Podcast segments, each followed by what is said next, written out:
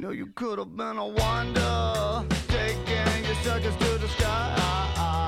You couldn't take it on the tightrope, no, you had to take it on the side. You always like it undercover, tucked down between your dirty sheets, but no one's even listening to you, and between the hollers and the screams, enough said, enough not.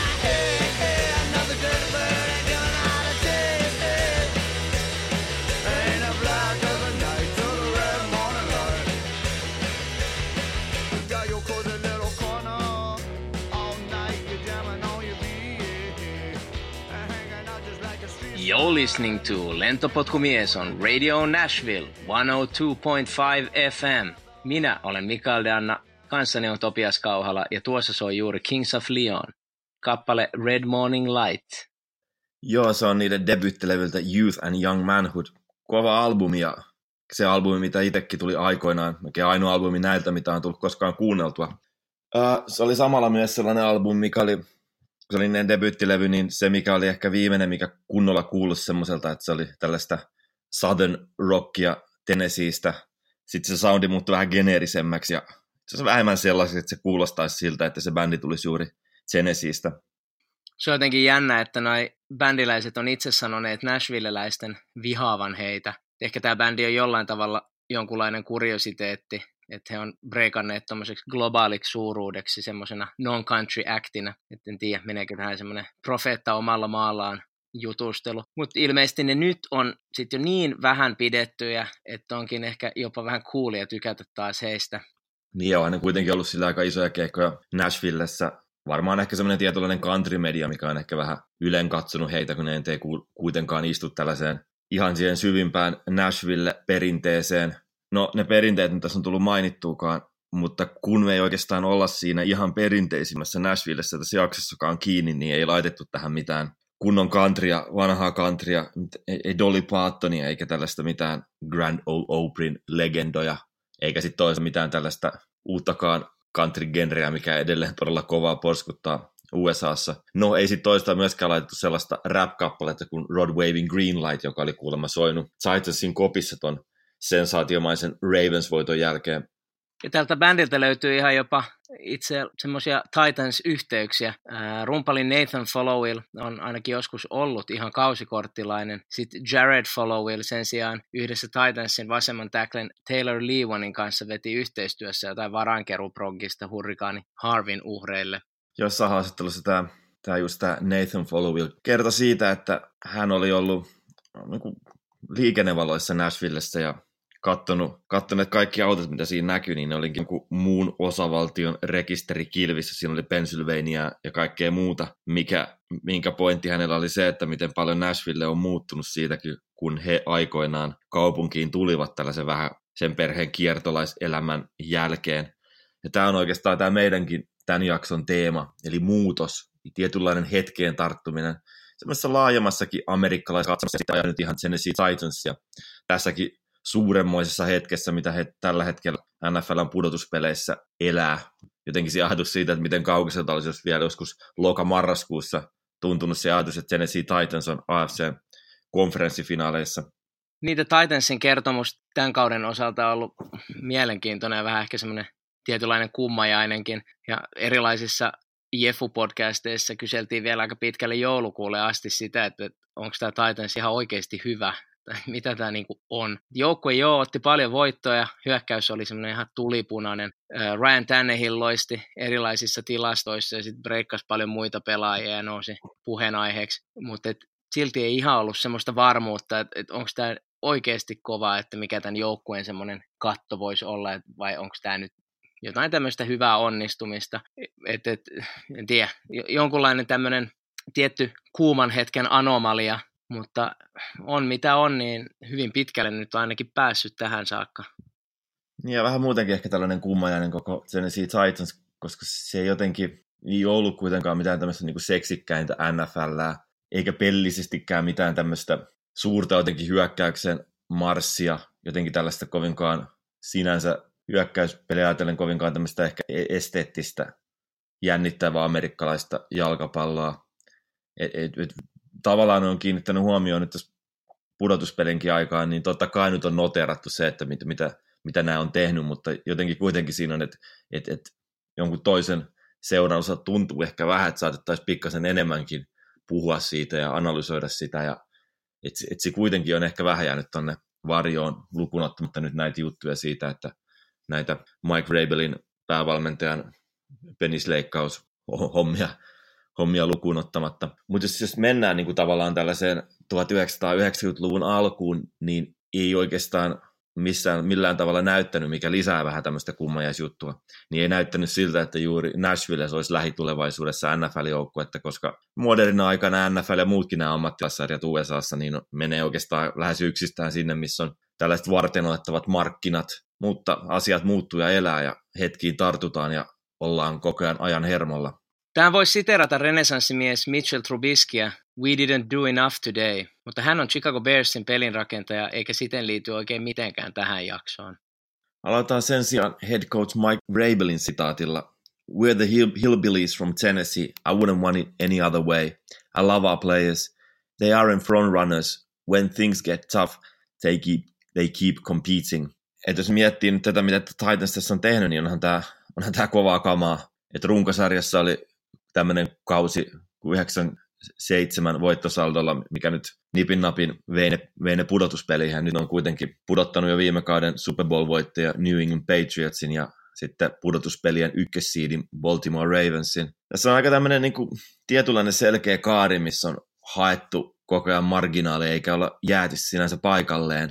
Että jos mennään siihen kauden anatomiaan, niin 6 pelin jälkeen he esimerkiksi sitten pudotti vanhan ykköspikkinsä Marcus Mariotan ja laittoi siihen sitten Ryan Tannehillin pelirakentajaksi, ja hänen ympärille on sitten saatu luotu tämmöinen varteenotettava offense. Sitten on paljon erilaisia laatutekijöitä, on se, miten esimerkiksi Derrick Henry on running backinä käytetty äärimmäisen fiksusti ja tehokkaasti, ja ne on ollut todella hyviä sopeutuvia luomaan näin pudotuspeleihin todella kovia ottelusuunnitelmia, missä on ihan tällaista niin kuin NFLn ykköskategorian aseita saatu pysäytettyä. Et nyt tässä on tällainen tietynlainen hetki, että hei, nyt maksimoidaan, baby. Et mihin siis niin kuin loppujen lopuksi riittääkään, että et ovia on ainakin saatu nyt Titansin osalta auki, mikä on itsessään aika hieno ja merkittävä tarina. Tässä kohtaa voi tietty kysyä, että onko Henryä käytetty sinänsä fiksusti. Joo, just nyt voittamisen kannalta tietenkin, mutta hän on viime aikoina kantanut ihan älyttömästi palloa, ja voidaankin ihan kirjaimellisesti puhua kantokyvyn äärirajoista. Sitten on tämä Tannehill-juttu, että hän on playereissa heittänyt tosi pieniä määriä, että olisiko se ollut 2 peliin yhteensä 200 jaardia. Ja siitä onkin puhuttu, että varsinkin tämä Play of Titans tuntuu olevan semmoinen tietty old school Jefun paluu tai semmoinen ruumiillistuma siitä, että ilmeisesti viimeksi oli jotain tämmöistä 70-luvulla, kun Terry Bradshaw johdatti Steelersia menestykseen. Mutta sitten toisaalta, niin onko sillä mitään väliä, että joukkue on voittanut, ja sitten tämmöinen Tannehillin ehkä tietyllä tavalla aliarvioiva puheenparsi siitä, että hän on heittänyt vähän tai ei ollut niin älyttömäisossa roolissa, niin se on kuitenkin rakennettu niin, että Tannehillin hyvyyden kautta on päästy edes tähän pisteeseen. Ja missä he ovat nyt nämä 2 aika kovaa jengiä kaataneet ja ovat edelleenkin valmistelemassa viikolla itseään kohti seuraavaa isoa peliä. Joo, tämän jakson tällaista teemaa mukaille, niin mun on pakko kyllä tukea sitä ajatusta, että sitä niin kuin tavallaan ajatusta siitä Derrick Henryn käytön fiksuudesta. Ok, ollaan riskirajoilla ja ehkä tällainen kuorma saattaa sitten lopulta leikata sitä uran loppupuolta, mutta nyt eletään hetkessä, että tautaan kun on kuumaa ja tartutaan asioihin, kun pitää tarttua. Varmaan Henry itsekin allekirjoittaisi tämän, että näin paljon se haluukin sitä kantaa, eikä haluaisi missään nimessä vähempää itselleen palloa. Se, miten tämmöinen amerikkalainen urheilu ylipäänsä rakentuu tällaisen eräänlaisen jatkuvan muutosdynamiikan ympärille, että se intensiteetti näissä sarjoissa on todella kova. Et Euroopassa on kuitenkin enemmän sitten tällaisia valta-asetelmia, mihin vaikuttaa tietysti ennen kaikkea talous, kun ei ole ollut mitään tällaisia tasausjärjestelmiä. Eikä sitä kautta sitten ehkä ole tällaista tietynlaista drivea lähteä koko ajan hakemaan jotain muuta ja rikkomaan sellaisia asetelmia, mitkä siinä hetkessä on. Et mä väittäisin, että eurooppalainen urheilu vähän vähemmän pohjautuu sellaisen ympärille, että haettaisiin koko ajan marginaalia jostain. Sitten tavallaan se, että siinä on se talous ja kaikki nämä, mutta sitten kuitenkin siinä on se hierarkia on myös vahva niin kuin henkisesti, että sitä on totuttu tiettyyn, että olet mitä olet. Tämä on tällainen psykologinen ilmiö, mikä varmaan aika paljon liittyy meihin niin kuin ihmisinäkin.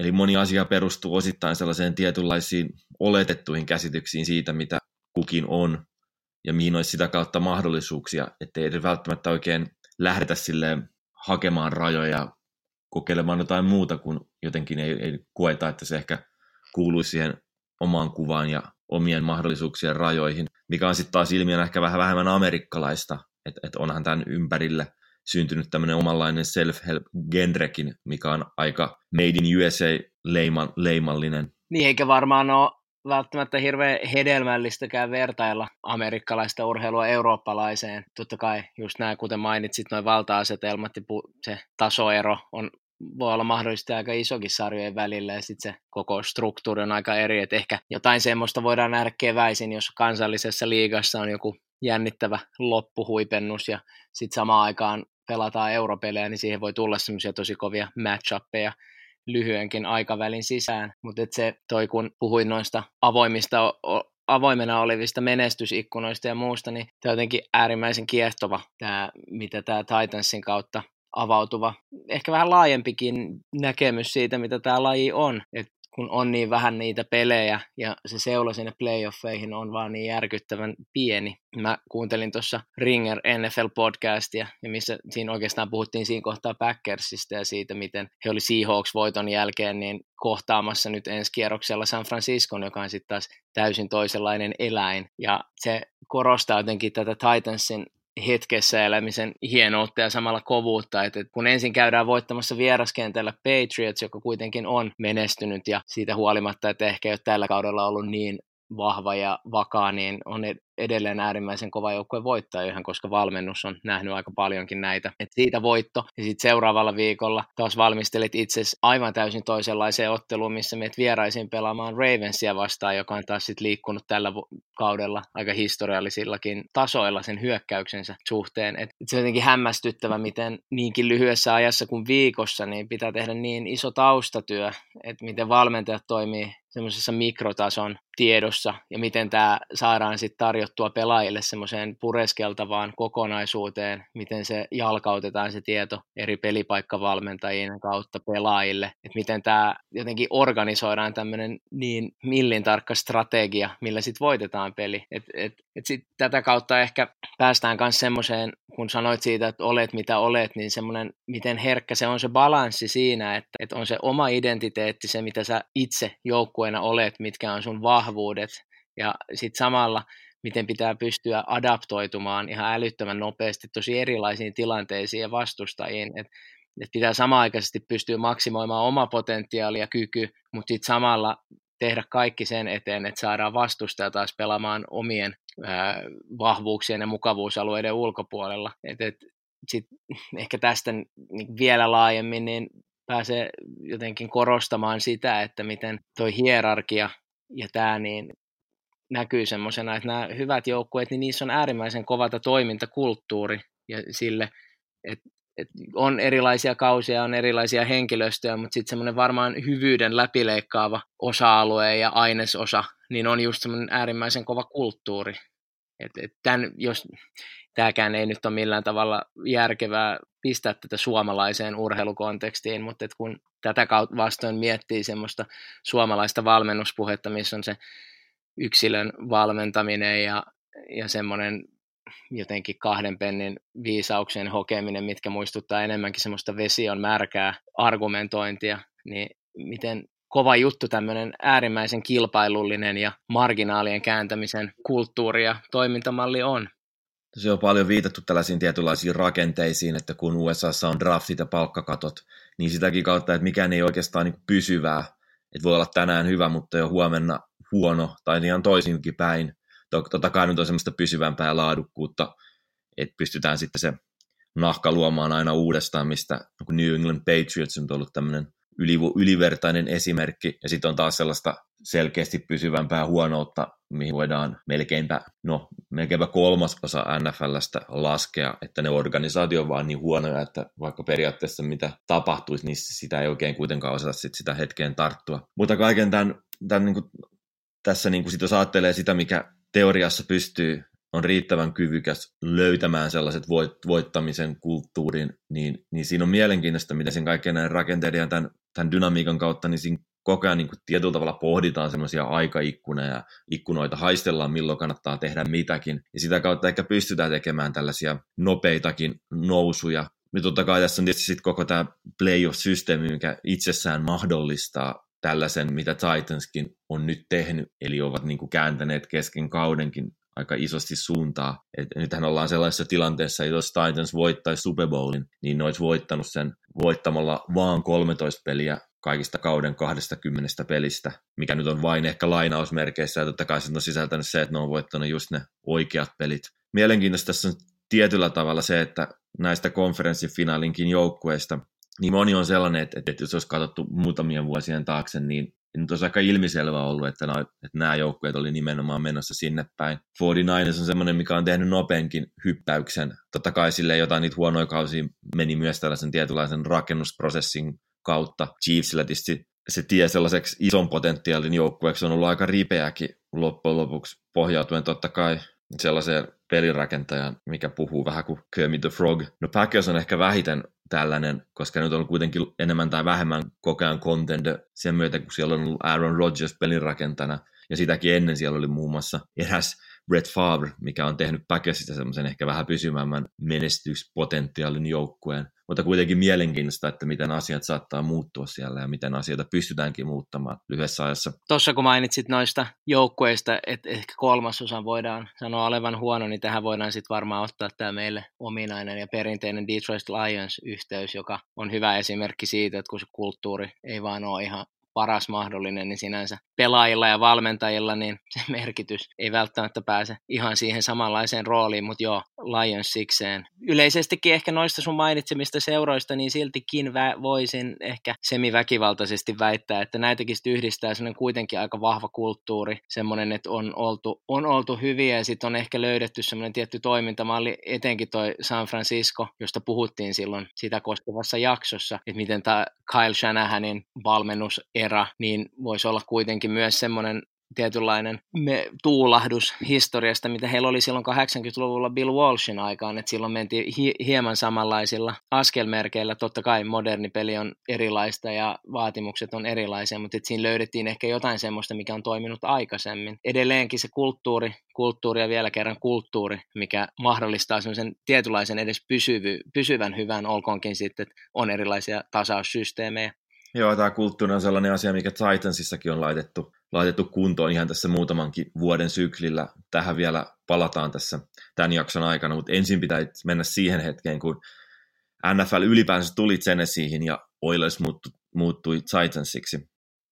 Jos nyt miettii Tennessee Titans nimellä kulkeneen seuran tarinaa, niin se tarjoaa tällaisen tietynlaisen aika paljonkin kiteyttävän ikkunan siihen, miten raha, yritykset, ihmiset ja urheiluseurat Amerikassa liikkuu. Jos mennään sellaiseen 1970-luvun, 60-70-luvun vaihteen tällaiseen post-AFL ja NFL-merger-aikaan, jolloin iso osa tällaista modernista NFLstä sai kasvonsa. Ja jos ruvetaan nyt katsomaan, mitä joukkueita silloin oli, niin jo yli 20 joukkuetta niistä, mitä siellä oli, niin oli jo sillä nimellä ja niissä kaupungeissa, missä ne on nytkin. Niin Nashville ja Tennessee oli hyvin kaukana kaikesta sellaisesta. No, Nashville oli radikaalisti pienempi kuin se on nyt. Se oli näitä etelän segregaatiokaupunkeja, mikä loi tietynlaisen ilmapiirin siihen ja dynamiikan. Itse asiassa just Tennesseestä sellaista paikasta kuin Pulanski, mikä on 100 kilsaa tuosta Nashvillestä etelään, niin siellä perustettu KKK oli myös aika näkyvässä roolissa niin kuin suht moderninakin aikana vielä Nashvillessä,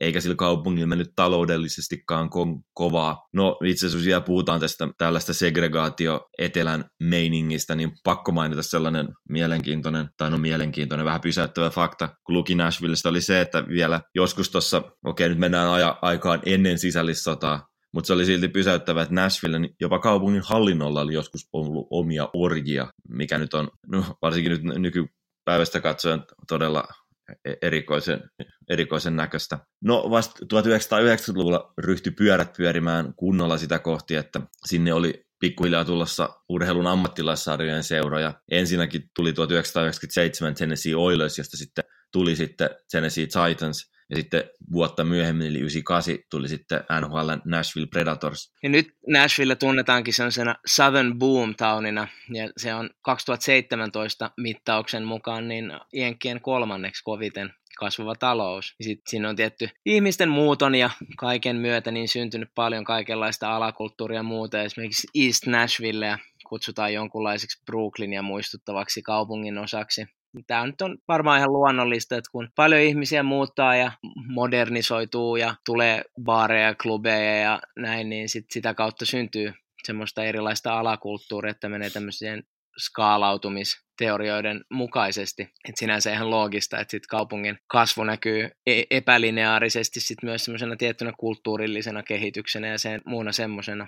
Joo, yksi tämän kaupungin lempinimistä on myös ollut tämmöinen kuin Nowville, mikä kuvastaa sitä, että miten Nashville on nyt tässä hetkessä kiinni. Tosiaankin kärkipäätä tämmöisessä muuttovoittoisuudessa. Eli esimerkiksi vuosina 2010-2017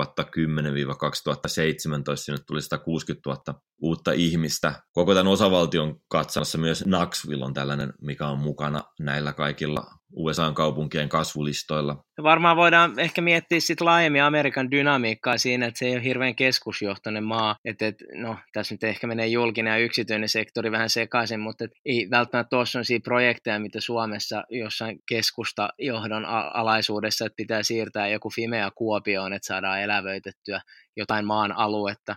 Että sitä kautta ei ole vastaavaa. Tuommoisessa julkisessakin osa-alueessa nähdään semmoinen äärimmäisen kapitalistinen kilpailu kaupunkien ja osavaltioiden välillä. Tämmöisiä hyviä esimerkkejä, mitä voidaan tässä mainita, niin on esimerkiksi South Dakota, josta luin jouluaattona jotenkin tosi masentava ja ankeen artikkelin, miten siellä jotain sellaisia porsareikiä hyödyksi käyttäen, niin on luotu tämmöinen ihan kunnon veroparatiisi, mikä taistelee niiden kovimpien joukossa.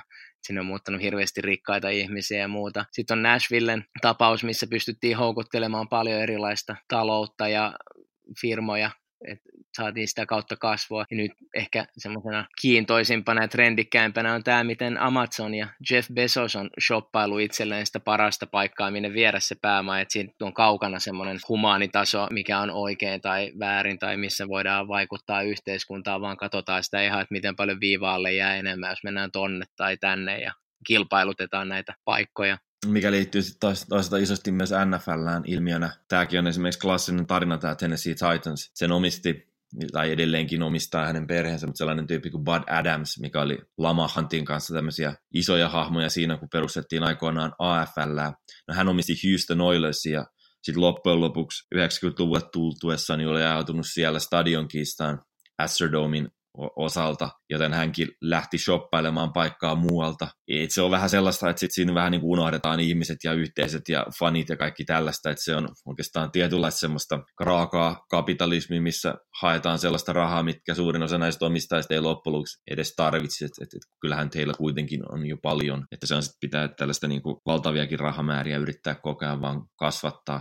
Ja tällaistähän se sitten niin kuin loppujen lopuksi on, jos tutkitaan kaikkia seurasiirtoja, mitä USAssa on ollut, niin urheilu seuraa aika suorasti vaan markkinoita, sitä minne kannattaa taloudellisesti ajatellen seuroja viedä. Joo, ja tämä muutto oli jotenkin tosi surkeasti hoidettu, ja sitä on kutsuttu semmoiseksi, että miten se on hieno esimerkki siitä, miten tämmöistä relocation ei missään tapauksessa pitäisi hoitaa. Mutta joo, tuo Astrodome oli ilmeisesti huono paikka pelata, ja tämä prosessi alkoi jo vuonna 1987, että silloin tämä Bud Adams koki tämän Astrodomin huonoksi, että sinne olisi pitänyt saada aitioita ja semmoista, mikä sitten omaa aikaansa paremmin soveltuva. Kuitenkin viihteellistyminen oli kovassa vauhdissa silloinkin. No sitten tämä Houstonin kaupunki tai mikä onkaan taho suostui näihin parannuksiin ja sitä remontoitiin aika isollakin rahalla. Ja sitten se oli hetken hyvä paikka, mutta sitten Bud Adams näki, miten kun Rams siirtyi Losista St. Louisiin, niin hän näki sen, miten tämä Rams oikein houkuteltiin sinne St. Louisiin, ja sitä kautta, en tiedä oliko ahne, mutta näki, että hei, että täällä voidaan saada vähän enemmänkin, jos tää pelataan oikein. No, sitten tämä muutto Tennesseeihin. Nashville ilmoitettiin vuonna 1995, mutta silloin oli semmoinen idea, että kaudet 96 ja 97 pelattaisiin vielä Houstonissa, mikä ei sitten ollut hirveän hyvä ratkaisu tai ainakaan siltä osin, että peleissä kävi enää siinä kohtaa kauhean vähän jengiä. Että semmoisia huonompiakin yleisömääriä, mitä nyt Chargersin peleissä nähdään. En tiedä sitten, että oliko niistäkin valtaosa vieras kannattajia. Mutta kun näin kävi, niin sitten tätä muuttoa aikaistettiin vähän ja kausi 1997 pelattiinkin sitten jo Memphisissä. No, tämä Bud Adams oli tosiaankin tällainen aika värikäs ja kontroversiaali tyyppi, ei sinänsä, no tällainen voimahahmo, mikä puuttu vähän kaikkiin asioihin seurassaan.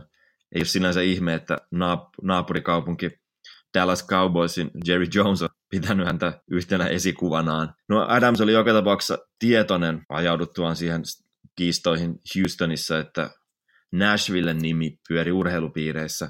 Oli ollut jo ajatusta siitä, että Sacramento Kings NBA-joukkue olisi menossa sinne, tai NHL New Jersey Devils. Nashville näki sellaisessa sen aikaisessa ajattelussaan aika tärkeänä, että ne saisi urheilujoukkueita sinne, joten sieltä oltiin sitten niin kuin valmiina satsaamaan siihen infraan, mikä sitten synnyttikin tai toi suunnittelupöydille ja toteutukseen tämän Bridgestone Arena, missä Nashville Predators nyt pelaa, ja sitten Nissan Stadium, missä Titans nyt.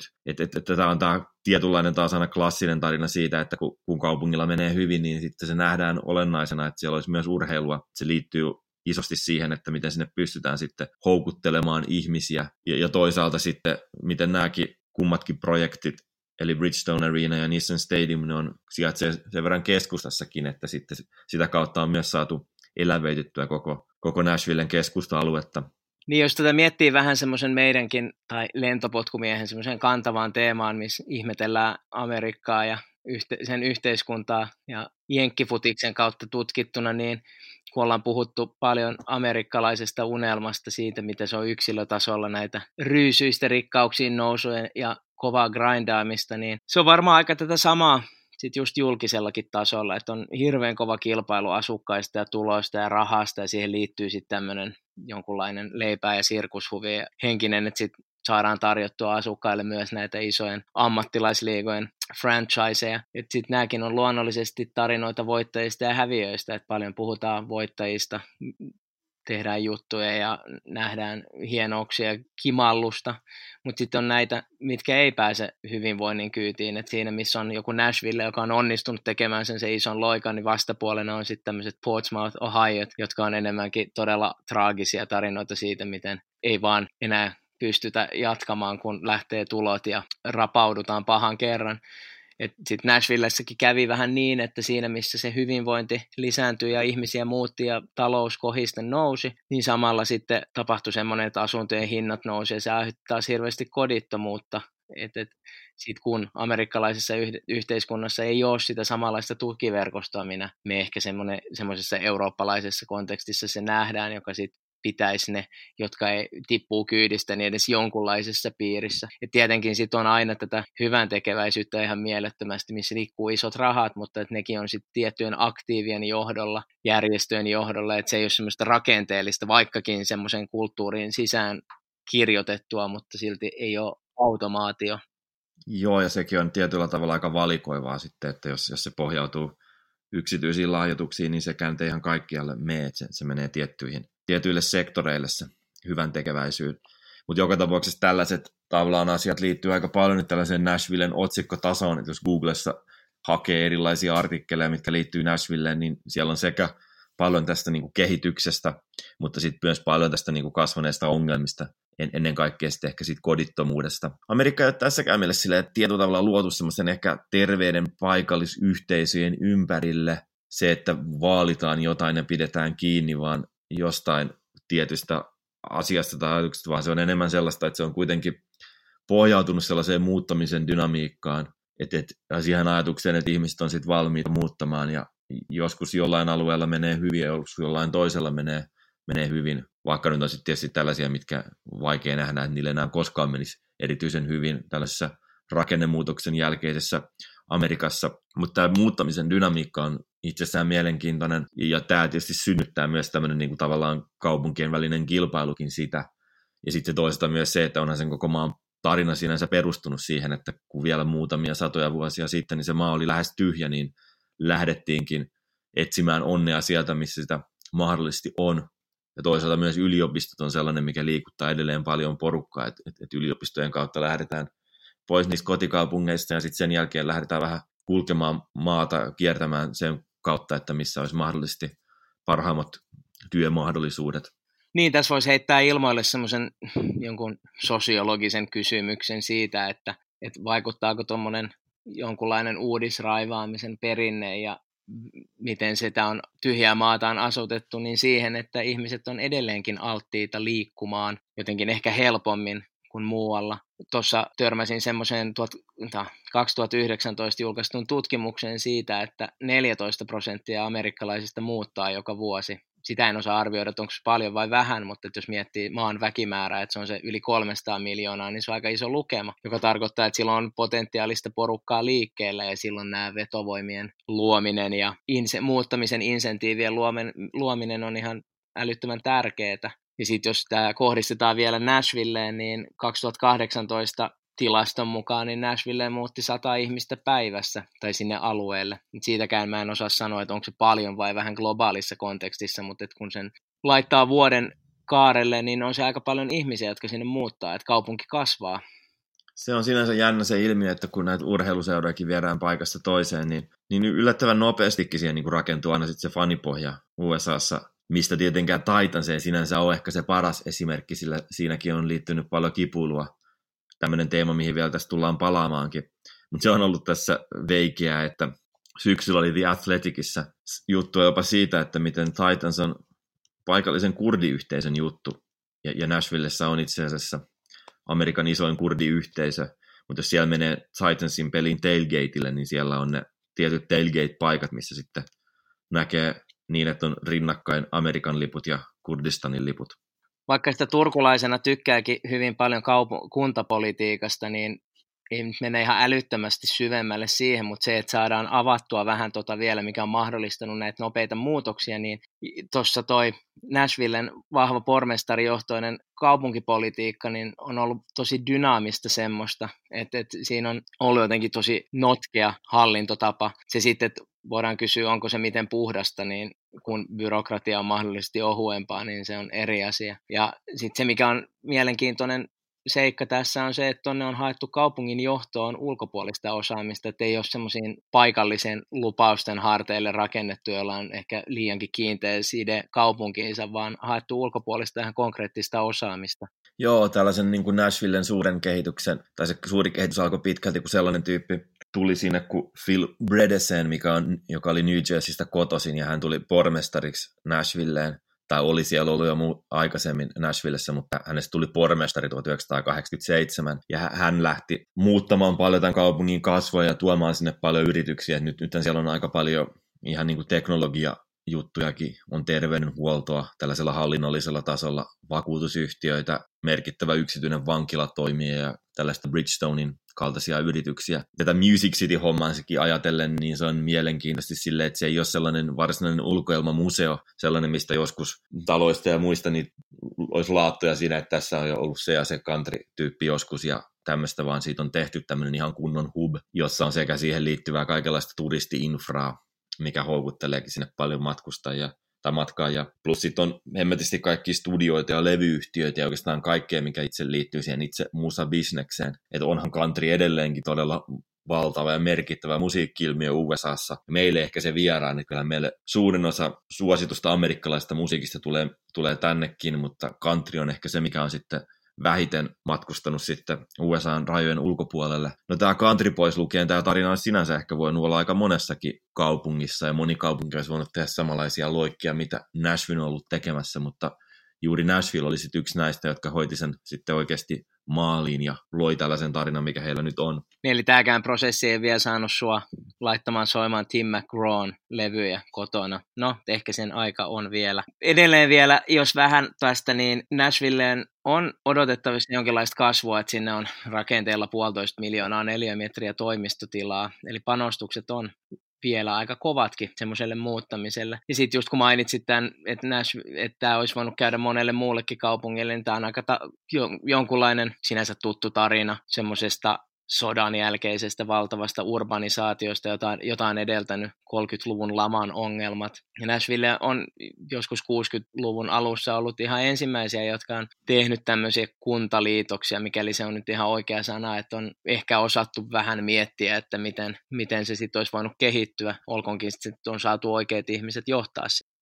kun Titans sitten tuli Nashvilleen Oilers-nimellä, niin se historia oli sen jälkeen ollut vähän tällaisia ylä- ja alamäkiä, mikä ei tietenkään ole silleen mitenkään erityistä tai mitenkään poikkeavaa, niin se vaan menee urheilussa. Ja taustallakin oli loogisia syitä, mikä ei sekään ole millään tavalla poikkeavaa. Että aina joku saa tai ei saa tartuttua potentiaaliinsa.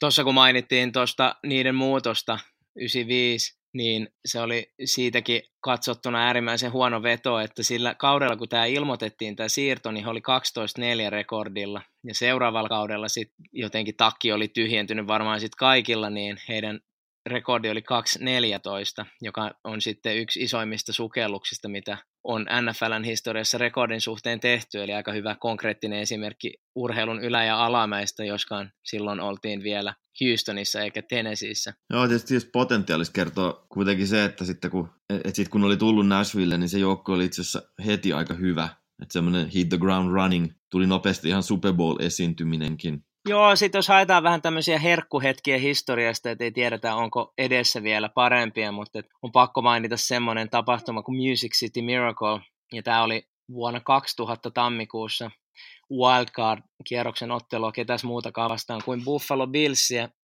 Ja tässä siis nähtiin tämmöinen, mitä me nykyäänkin aika ajoin nähdään, että kun se viimeinenkin Desperado-peli on käytetty, niin ruvetaan semmoisella sivuuttaen heittelyllä, yritetään hakea jotain yllättävää breikkaamista, ne harvoin onnistuu, mutta tässä tapauksessa kuitenkin onnistui. Pallo vaihtoi aika monta kertaa omistaja, kunnes Kevin Dyson vei pallon maaliin. Ja sitten sillä kaudella pääsikin pelaamaan sitten Super Bowliin St. Louis Ramsia vastaan, ja tästä itse asiassa Bill Simmonsin podcastissa oli just puhetta tällä viikolla, että miten se oli jotenkin tosi outo Super Bowl, koska oli kaksi joukkuetta, joihin ei oikein ollut semmoista minkäänlaista tunnesidettä ja kaksi aika uutta. No Rams nyt ei ole uusi jengi, mutta se oli St. Louisissa uusi ja Tennesseekin oli just muuttanut sinne. Et se oli sinänsä jäänyt vähän jollain tavalla kliisuksi, Super Bowliksi.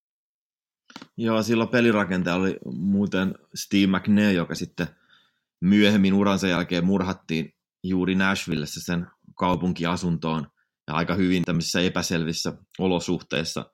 Tässä me ollaan itse asiassa mainittu ennenkin, taisi olla heti ensimmäinen jakso, mitä me koskaan tehtiin, mikä silloin käsitteli Baltimorea.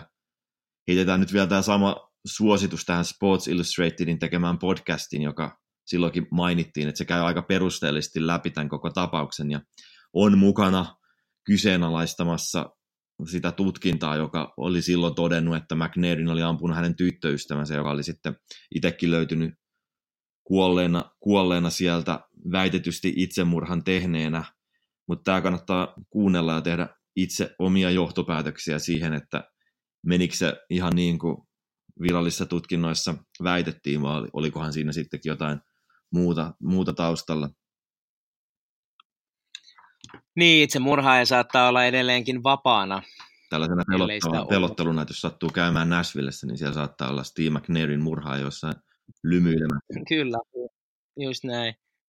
Ja sitten kun nyt jo aiemmin mainittu King Henry on ollut hypen kohteena ja ollaan ihailtu hänen äärimmäisen kovaa rushaamista, niin hän on silti edelleen vielä jonkun verran perässä franchisen kovinta rushaajaa, eli Eddie Georgia, joka veti 10 000 rushing yardia ja oli just silloin tässä vuosituhannen vaihteen Titansissa osana tämmöistä hyvin lahjakasta ja nuorta runkoa, joka just kuten mainitsit, niin menestyikin aika nopeasti.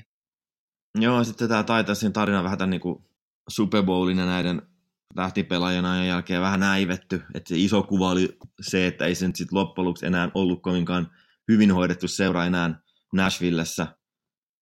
Bud Adams kuoli sitten vuonna 2013, eli se oli kuitenkin jo aika vanha mies siinä aikana, kun se seura oli Nashvillessä ja se kulttuuri oli jo muuttunut aika etäiseksi, koska kuitenkin tämä Adamsin perhe on houstonilainen.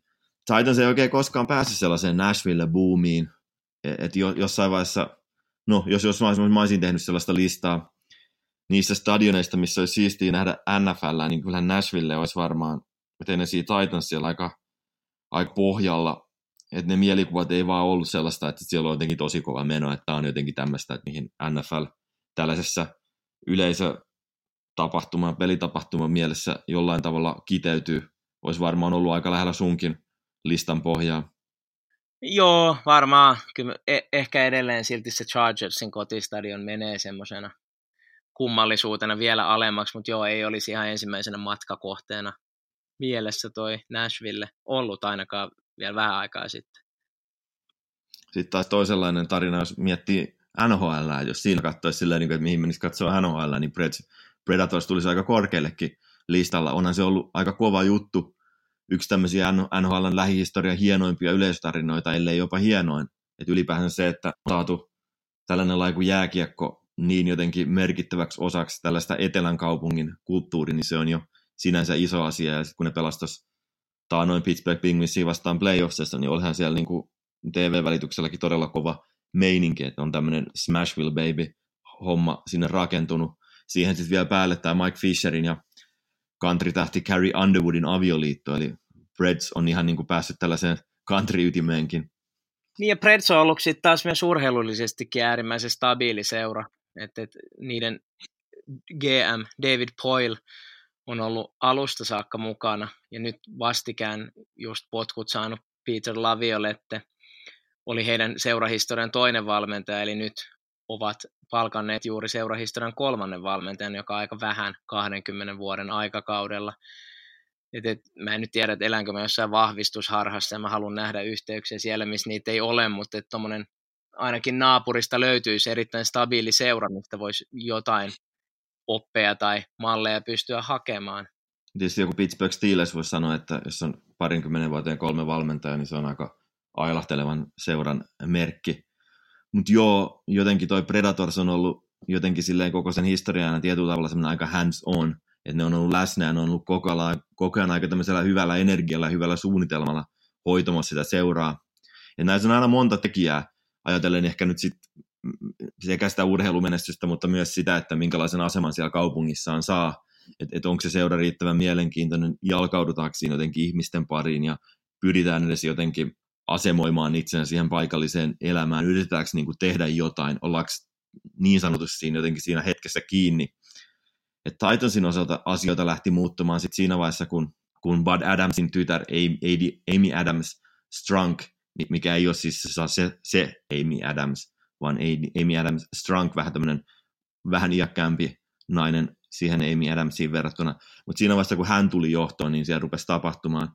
Hän oli itse asiassa Bud Adams oli tässäkin mielessä vähän vanhan liiton mies, että hän oli pitänyt tyttärensä aika kaukana tuosta NFL-joukkueesta, ja hänen filosofiansa on ollut se, että ne ei missään nimessä myöskään sitten tuu sitten, se hoito jää sitten niiden tyttäreiden käsiin, mutta sitten tämä Amy Adams Strunk oli itsekin, hän oli paljon ideoita, että miten lähtee kehittämään sitä, joten sitä kautta sitten tällaisten sen kuolemaa seuranneiden muutaman vuoden jälkeen, niin hän päätyi sitten siihen pyörittämään Titansia. Ne rupesi uusimaan sitten treenikeskusta, mikä on ihan tällainen symbolinen ele sille koko organisaatiolle, niille ihmisille, ketä siellä on töissä, että nyt me halutaan vähän jotain lähteä muuttamaan. No sitten ne vaihtoi peliasua, mikä oli ilmeisesti myös tällainen, että fanit oli hyvin paljon tällaisen ajatuksen takana, ja se tehtiin vielä aika näyttävästi, mikä johti sitten siihenkin, että on julkisena tilaisuutena, mikä sitten toi draftinkin Nashville vuonna 2019. Ja tätä nyt pidetään tällaisena, että on ollut tämmöinen tietynlainen näyttävin draft-tilaisuus, mikä NFL:ssä on ollut. Mutta ylipäänsä tämä seura jalkautui ja oli yhtäkkiä lähestyttävä, ja siellä oli sellainen henkilö johdossa, kuka vähän enemmän näkyi tuolla, ja oli jotenkin sellainen, että se myös kommunikoi vähän enemmän ihmisten kanssa ja sen koko yhteisön kanssa. Plus sitten siellä lähdettiin ihan muuttamaan koko tämän seuran toimintakulttuuria tätä urheilupuoltakin ajatellen, ne lähti kaivamaan semmoista potentiaalia, että Amy Adams Strunk oli palkkaamassa GMX John Robinsonia, jonka alaisuudessa nyt on rakentunut tämä uusi fyysinen ja tehokas Titans. Hän on tehnyt aika tällaisia loistavia hakuja draftista ja ylipäänsä markkinoilta lähestulkoon vaan oikeastaan aika hyviä liikkeitä, joista sitten tämä Ryan Tannehillin hankkiminen Miami Dolphinsista tämmöisellä ihan naurettavan halvalla hinnalla ja pienellä diilillä, niin on tämmöinen ehkä klassisimpia esimerkkejä siitä, että miten Titans tällä hetkellä, ehkä nyt osittain vähän sattumankin kautta, mutta kuitenkin pystyy tekemään tällaisia toimivia peliliikkeitä. No sitten samalla tuli myöhemmin sitten viime kaudeksi päävalmentajaksi sitten Mike Vrabel, johon monia se nyt Titansissa ja tässä pelaamisen kulttuurissa kulminoituu ja tällaisessa, että nyt kaivetaan marginaalia, nyt saadaan itsistä todella paljon irti. Että päättyy tämä tarina sitten mihin tahansa, niin nyt jo yhdenlainen hieno ja ikimuistettava kertomus on jo Titansin osalta rakentunut. Joo, tuosta kun mainitsit ton fyysisen Titansin ja selkeän identiteetin, niin se näkyy sitten ihan pelillisenä lopputuotteena semmoisena aika jotenkin itsetietoisena joukkueena tai semmoisena, joka tietää aika tarkkaankin, mitä ne tekee. Et ehkä se jotenkin sitten jäi kiinni tuosta Marcus Mariotan kyvykkyydestä hoitaa tuo oma tontti just niin laadukkaana, mitä se olisi edellyttänyt, että halutaan voittaa. Siksikin aika kova veto korvata tuo Mariota Tannehillillä, koska nämä on kuitenkin kesken kauden isoja ratkaisuja, mikä tämä nyt sitten tehtiin peliviikolle 7 saavuttaessa. Ja just kun Tannehill ei nyt ollut mikään älyttömän kuuma nimi, että mä nyt ymmärtäisin, jos se olisi ollut sitten joku, en tiedä, joku loukkaantumisesta kärsivä stara, mutta Tannehillkään ei viime kaudella nyt varsinaisesti tehnyt urotekoja Miamin pelirakentajana. Sitten muutosta alleviivaa jotenkin myös se, että kun Mariota oli tämä seuran ykköspikki, mihin kuitenkin sitä aina varmaan laitetaan paljon rahallista resurssia, ajallista resurssia, mutta sitten ihan tunteellista resurssia. Etenkin kun Mariota oli, tai on, ilmeisesti vielä erittäin pidetty hahmo siellä seurajohdossa. Tämäkin alleviivaa semmoista kovaa kulttuuria, että tehdään muutoksia silloin, kun niitä pitää, että nyt on mahdollisuus voittaa, tehdään muutos, ei jäädä ihmettelemään sitä. Ja sitäkin kautta niin nyt he pelaa konferenssifinaalissa. Se on ihan varmaan jo monella tapaa loogisen työn lopputulosta.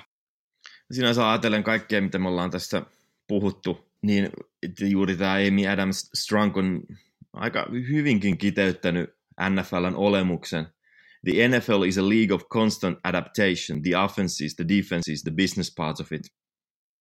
Siinä missä Nashville on adaptoitunut, Tennessee on adaptoitunut, niin myös mekin adaptoidumme ja päätämme tämän jakson. Otetaan siihen loppuun vielä lisää Kings of Leonia, taas Nathan Followillia, joka on elämöinyt Twitterissä Titansin huimaa tammikuuta. Titan magic is a real thing.